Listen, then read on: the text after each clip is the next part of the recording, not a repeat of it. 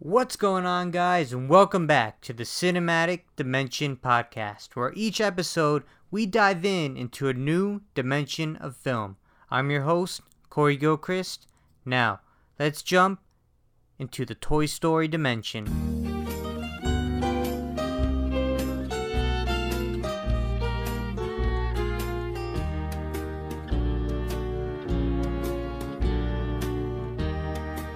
Toy Story changed the animation game back in 1995 with being the first ever digital animated feature film and has pretty much been considered one of, if not the best, animated franchises of all time. For proof of that, you look no further than the Rotten Tomatoes scores. For the first three films, the scores on Rotten Tomatoes go 100%, 100%, 98%, and then part 4 is holding strong at 98%. Everyone seems to love the story of toys. But why? Why this 24 year phenomenon that has sparked films, shows, video games, theme parks, and countless toys? For me, it's a simple human connection. Everyone knows what it's like to be a kid growing up playing with toys. But more importantly, it's the imagination. Andy may look like he's just bouncing Woody up and down, but in his head, he sees a whole nother world where his toys come to life and anything is possible.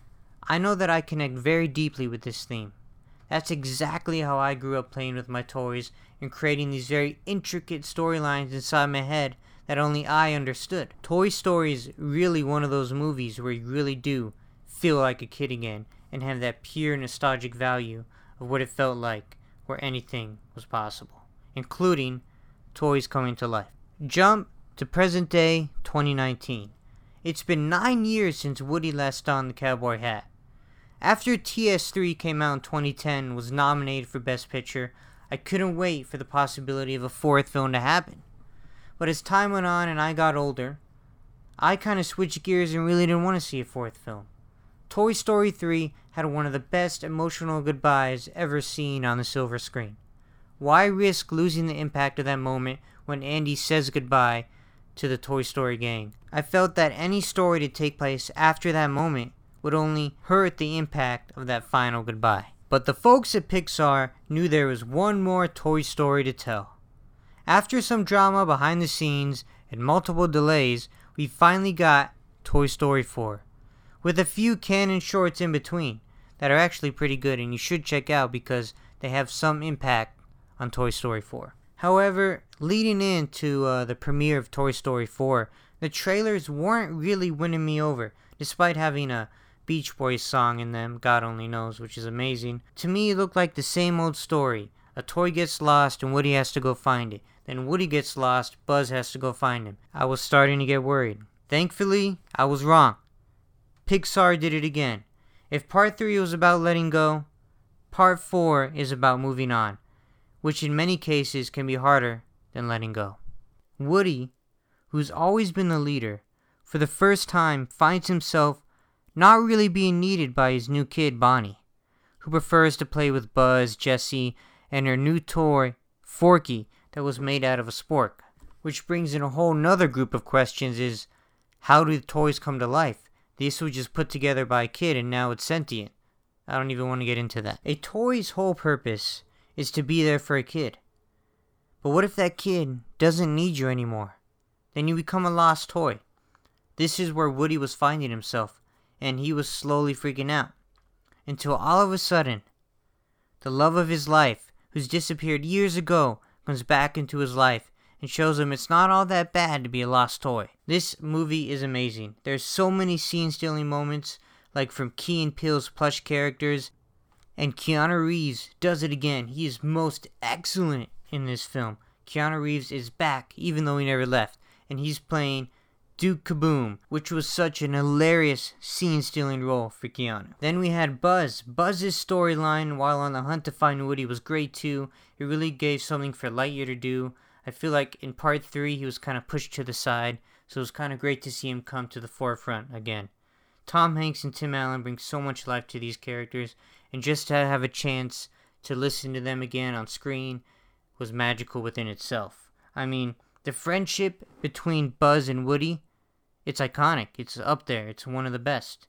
It's up there with um Brian and Dom from Fast and the Furious, Riggs and Murtaugh from Lethal Weapon, or even Stark and Rogers from Avengers. And the way their friendship comes to a conclusion is is just so bittersweet. It's very emotional. It's so tearful. It's similar to when we lost Iron Man back in Avengers Endgame a few months ago. It's just it's an ending and a new beginning. But in the end, this is a story that's all about Woody. In fact, the whole Toy Story franchise is all about Woody. How Woody handles things, how Woody how Woody's able to change and accept what's going on around him.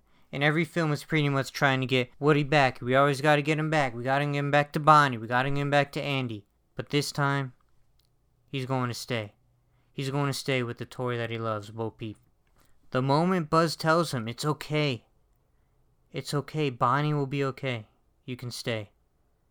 I think that moment will go down in film history. I mean, don't forget we're talking about toys having these such emotional, powerful moments. It's insane. It feels like 2019 is quickly becoming the year of goodbyes. We said goodbye to Game of Thrones, for better or worse. We said goodbye to Tony Stark. Rest in peace, Iron Man. We said goodbye to Steve Rogers. And now, it looks like we're saying goodbye to Woody. And giving us all a hard lesson in life that sometimes life moves on and sometimes you gotta move on with it. Because if you don't move with the tide, life's just gonna pass you by. And as hard as it is, change is okay. Okay, that was deep. But Toy Story gets deep, trust me. So before we conclude this podcast, if you're looking to dive into some more of the lore of Toy Story, there's a great animated film out there called Buzz Lightyear of Star Command that which is a 2D animated feature film that later turned on into a series, but it follows um, Buzz Lightyear as an actual space ranger because he's a super cool toy, and I thought it was cool that they decided to do a storyline about what it would be like if he was actually a space ranger in space. And I gotta say, it's done really well. It's kind of in the vein of a Deadpool for seven year olds, but I think you guys should look it up on YouTube. Check it out. I think you'd really like. It. And it's voiced by Tim Allen in the feature film, so to have that real Buzz Lightyear doing a cool action space film, you don't want to miss it. Lastly, some food for thought. Woody is a toy, right? He was a toy that is confirmed in Toy Story 4 that he was made in the late 50s and is a rare collectible. How come Woody doesn't seem to have a memory of anything before the mid 1990s?